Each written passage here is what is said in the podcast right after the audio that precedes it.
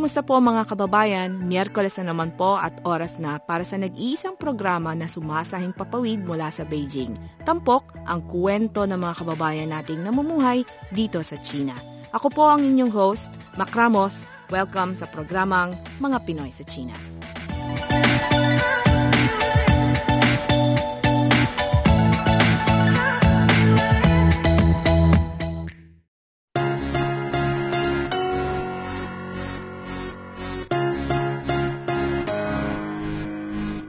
Kasama po natin sa studio ang ilang members ng Philippine Media Delegation. Uh, welcome po sa CRI Filipino Service, Director Vinci Beltran. Siya po ang Head of Delegation representing the Presidential Communications Operations Office. Hello? Hello po, hello sa lahat ng mga nakikinig sa CRI sa Philippine Service. Welcome po sa Beijing. Maraming salamat. And with us also is Miss Florenda Kerobin. Siya po ay Senior Reporter and Editor mula po sa Sunstar Cebu. Hello, um, good afternoon po. At sa mga Bisaya na nandito, maayong hapon mga Bisaya.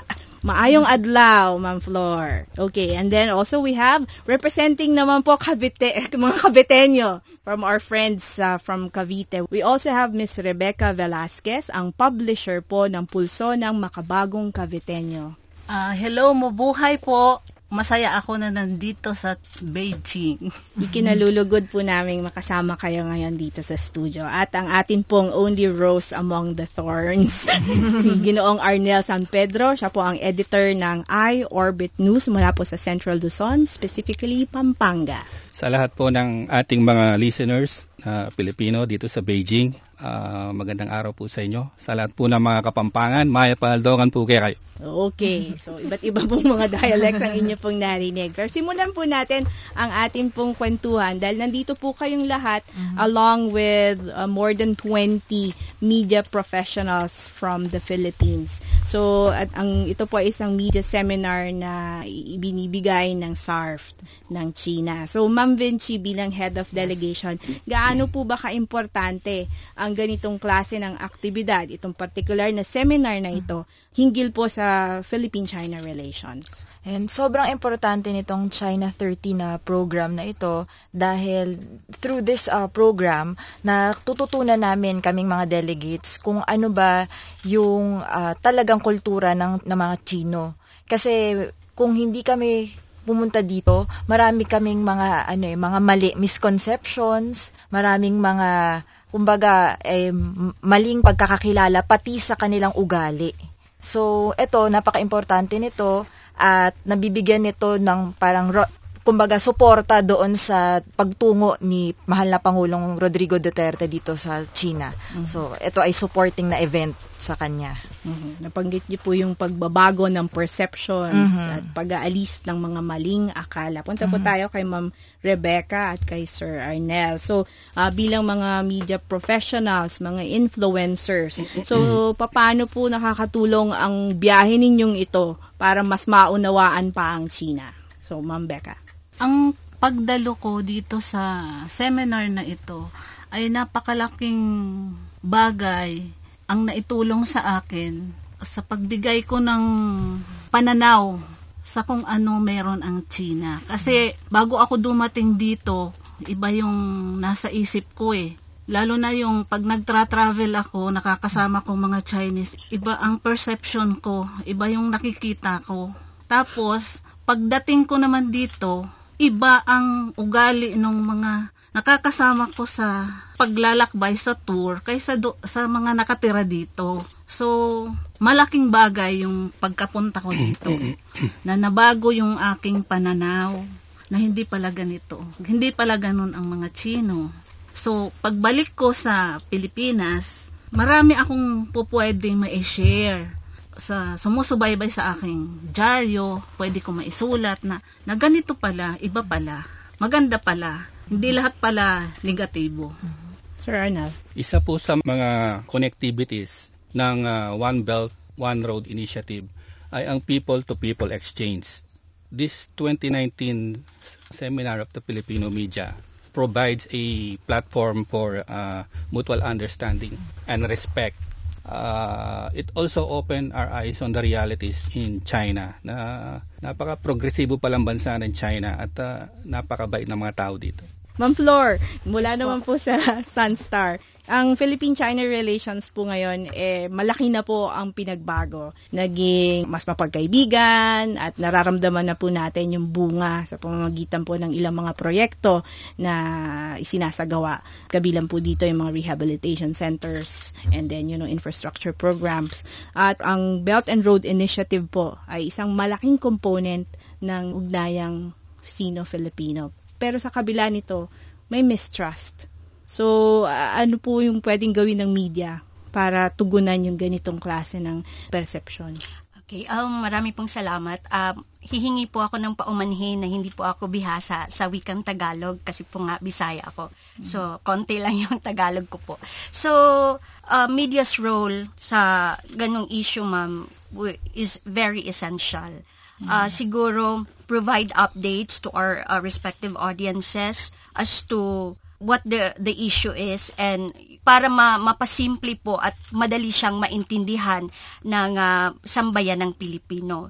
So para to attain uh, sabi nga ni sir na mutual respect and understanding in both countries. So siguro updates on the issue para mas lalo nilang maiintindihan kung ano yung ibig sabihin ng itong pakikipag-ugnayan natin sa in both countries, uh, China at saka sa Pilipinas. Mm-hmm. Ang Build Build Build program and the Belt and Road Initiative of Parang China. parallel. Yeah, parallel po sila, uh, magkaangkop, pwedeng synergize. So Sir Arnel, ano po yung magiging role ng media para isulong pa yung development na ito?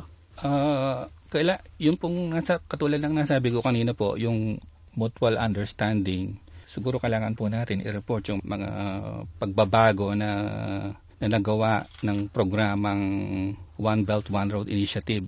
Uh, I understand that it already generated 6 trillion uh, uh, dollars in investment yung pong mga uh, along the Silk Route.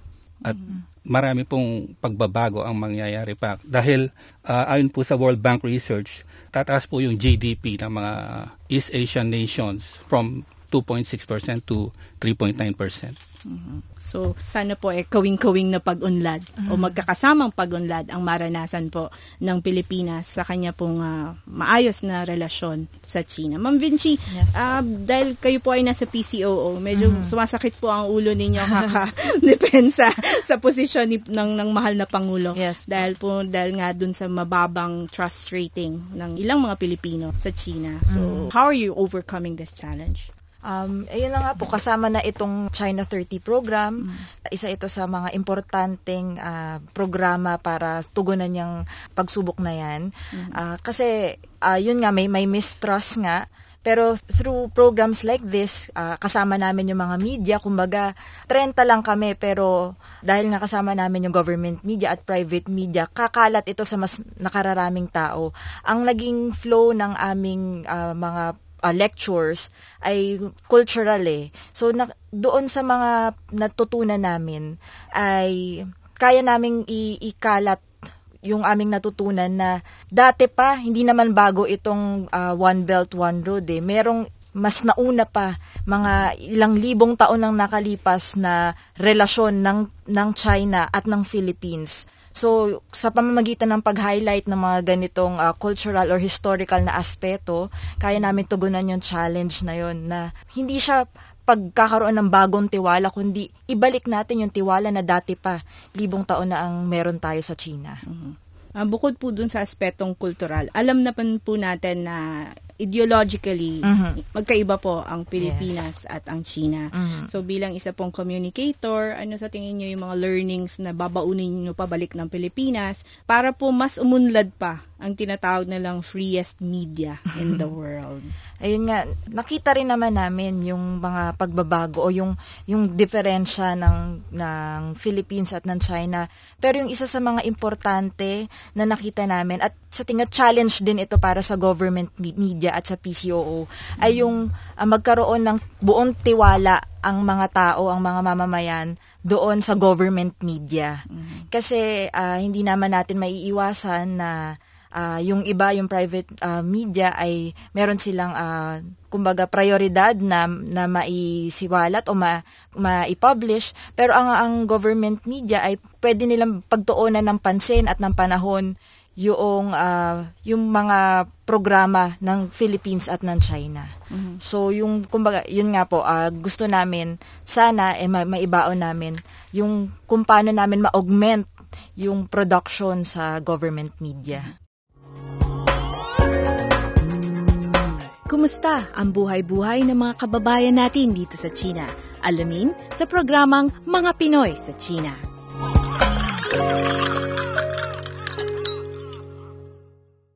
Narinig po natin yung panig ng government media. Inaanyayahan ko po ang ating pong mga kinatawan mula sa private media. Si Ma'am Flor, Ma'am Becca, and Sir Arnel. Ano po yung ah, pwede nyo idagdag sa tanong na yan? Um, sa private media naman po, Mm, I do Sunstar. uh, oo, I do uh, understand uh, the government media, but uh, yung ano po namin is balance reporting. So kung ano yung uh, may statement yung uh, isang panig, so we have to get the other uh, side of the the coin or yung isang parang uh, news source. So, yun lang siguro. And let the people understand sa BIR and other issues uh, pertaining to this uh, parang pakikipag ano natin sa China. Kasi nga, um, hindi natin maiiwasan yung public opinion. May mga negative na komentaryong lumalabas po. So, yung role po namin sa private media naman is to give them uh, uh, essential reports. Uh, Yun na nga sa sinasabi ko kanina na uh, update kung ano ang mga mga na- nangyayari para mas lalo nilang maiintindihan. Mhm. Ma'am Becca, Sir Arnel. But the question is, ano po yung learnings that you get from China that you will be able to apply back home? Given that, you know, it's a socialist country and the, the, the, the landscape and even, you know, the policies are different. Ah, para sa akin ang natutunan ko dito sa seminar na to ay pagbalik ko kung papaano kung maipaparating doon sa sa aking mga kasamahan o sa sa aking mga nakakasalamuha na ang China ay hindi naman hindi naman pala isang mananakop na bansa kundi tumutulong siya para yung mga karatig bansa niya ay mas mapaunlad pa. At saka yung tungkol po sa sa media bilang publisher po sa sa isang probinsya. Siguro po ma'am mas maganda yung ibang private media katulad ng Huwag na po ninyo panggitin. Oo. Na sana maka makaranas din po sila ng ganito para mabago din po yung pananaw nila kasi mas ma-influensya sila as kung ikukumpara ka sa akin kasi nasa province ako. Sila mas malawak sila. So siguro panahon na para bago din sila kasi ako na bago. Eh bakit sila hindi? Hindi naman sila mga ano siguro bato para hindi mabago yung kanilang pananaw. Okay. So Sir Arnel. Our country po kasi adheres to the uh, libertarian ideals. We have the Prius Press uh, in Southeast Asia. Siguro po yung mga learning lessons dito, eh, kung apply kaya dun sa Pilipinas na maging, I mean, na control yung media, na I mean, na uh, isanitize yung mga stories. Kasi there's no mistrust. I think uh, there's only lack of education about China. Kasi nagkakaroon po ng negative impression sa Pilipinas dahil nga sa pinapalabas ng mga traditional media. Pero if you go here in Beijing, you can see that Beijing, uh, I mean China, is an economic superpower. Sa tingin lang, it's one of the economic policy makers in the world after Washington. Totoo po yan. So all of today, all of us, we learned something new about CRI. Ito po ang inyong unang pagdalaw dito sa China Radio International. So inilahad po sa inyo ang new media platforms ng iba't ibang mga language services. Meron pong 65 languages ang CRI. So hindi naman po kayo na-overwhelm sa laki ng media organizations na ito. Nagulat. Ako Nagulat. nagulat ako. Dahil ah, kanina nung kami ay nagtutour dito, nakita namin yung ah, iba't ibang services. So talaga palang natutugunan nyo yung depende. Kung may Filipino, nakita namin may Indonesia services. Mm-hmm. So, nagulat kami sa scope. Kumbaga, yung layunin ninyo rin sa CRI na maka-reach ng mas maraming tao. Totoo Makaabot. po yan. So, Ma'am Flor, O nga po. Um, impressions? yeah, for more than a week na nandito ako sa mga cultural at historical places na napunta na namin at sa seminars that we have na na-attend. Of course, na-impress ako na grabe naka-progressive yung uh, China. And uh, lalo na po yung uh, isang topic namin na media convergence. So, essential na po talaga siya sa panahong ito nang dahil po nga sa rapid development ng uh, digital technology. At uh, ito nga rin po, na-witness ko rin dito sa inyong uh, stasyon, sa CRI, yung parang may mga representative each from different country para uh, mailahad or maipaabot sa iba't ibang uh, bansa yung uh, development ng China at ibang mga projects at uh, ito ngang uh, BIR na din. Lalo na sa Pilipinas. Okay. Hindi Ma'am- naman ako na, hindi ako nagulat sa nakita ko. Nag-wish lang ako na sana, sa Pilipinas, hindi man natin mahigitan to, at least mapantayan kahit paano. Oo nga, no? Yung bawat sulok ng Pilipinas, mayroong Kapampangan service. Yes. Di ba? May Cebuano service. Sir. Arnel. Oh, waray. natutuwa po ako na mayroong Filipino services yung ah, CRI at ah, matutugunan po ninyo yung mga pangangailangan ng ating mga kapwa Pilipino dito. I learned that there are around 3,000 OFWs Only in Beijing. in Beijing, only in Beijing. At kayo po ang magiging bosses nila dito sa China. Sana po. Boses. So, wrap up natin ang interview na ito by sharing what's the best experience you've had while in Beijing. So, open question po ito sa lahat po ng gustong magbahagi. Because you've been saying that your perceptions have changed. So, ano po ang best moments ninyo while you were here in Beijing? Sir Arnel. Well, uh, bago po ako nagpunta dito, I have uh, uh, some negative impressions about China. Pero ito po, nababasa ko lang sa mga dyaryo. Pero now, everything had changed. Napakaganda pala ng Beijing. At uh, hospitable din yung mga tao. Katulad ng mga Pilipino. Okay. Ang Becca? Ang best moment ko ay pag uwi ko sa Cavite, gusto ko na mag-online. Hindi na lang ako sa sa print. Naisip niyo po yun? Wow. Diba? Wow. Para Wider reach. Oo. Yan. You're going digital. Yes. Wow. Yan ang nasa isip ko pag uwi Okay. ko. Ba, ba? Oh, diba? Good luck po.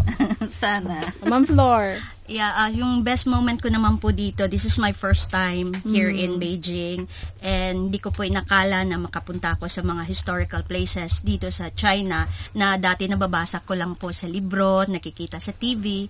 So, lalo na po yung Great Wall hailed as one of the seven uh, wonders of the world. Tapos yung, ah, ano yung isa ma'am, yung pinuntahan nating malaking palasyo. na- Forbidden City. Forbidden City, oo. So, and I can use that also to uh, promote sa mga Cebuanos uh, through writings. Oo, yung mga ganun. Madali na po for Cebuanos kasi may consulate na ang China doon. Easy to apply for a visa. Diba? Yes po. Mm, that's not very hard. Okay po. Ah, Ma'am ako naman, pa- parang si Miss Flor din po, um, yung best moment ko dito ay yung pagpunta sa mga heritage sites, mga cultural places. Kasi bilang communicator nga, the best way para may maisabi ka, ay may maikwento ka sa mga tao, ay yung ma-experience mo siya mismo. So, sobrang ah, ganda at ang ganda nung, nung program na hindi lang kami sa classroom lang, nakakalabas kami. Kaya pag balik namin sa Pilipinas, pag tinanong kami, kamusta yung Wall, alam naman namin kung paano, paano yung hirap magpag-akyat doon. Hindi lang kami nasa classroom lang at tinanaw namin siya sa picture pa rin. So maganda yung na-experience, na, naramdaman talaga namin. Yung China, feel China parang. Totoo. And more to come because you're going to Shenzhen. It's going to be another experience for you guys. Yes So dito po natin tatapusin ang atin pong interview kasama ang ilang members po ng Philippine delegation na dumadalo po sa Seminar for Media Reporters for the Philippines. So thank you Director Vinci Beltran mula po sa PCOO, Maraming salamat din po. Miss Florenda Carabin from Sunstar Cebu, Thank you po. Miss Rebecca Velasquez from Pulso ng Makabagong Caviteño. Salamat. At Ginoong Arnel San Pedro, I Orbit News mula po Takal sa pong Pampanga. salamat. Mabuhay po kayong lahat. So sa ngalan po ni Vera, ako po si Mac Ramos. Maraming salamat po sa inyong pakikinig. Tune in po kayo ulit next Wednesday sa mga Pinoy sa China.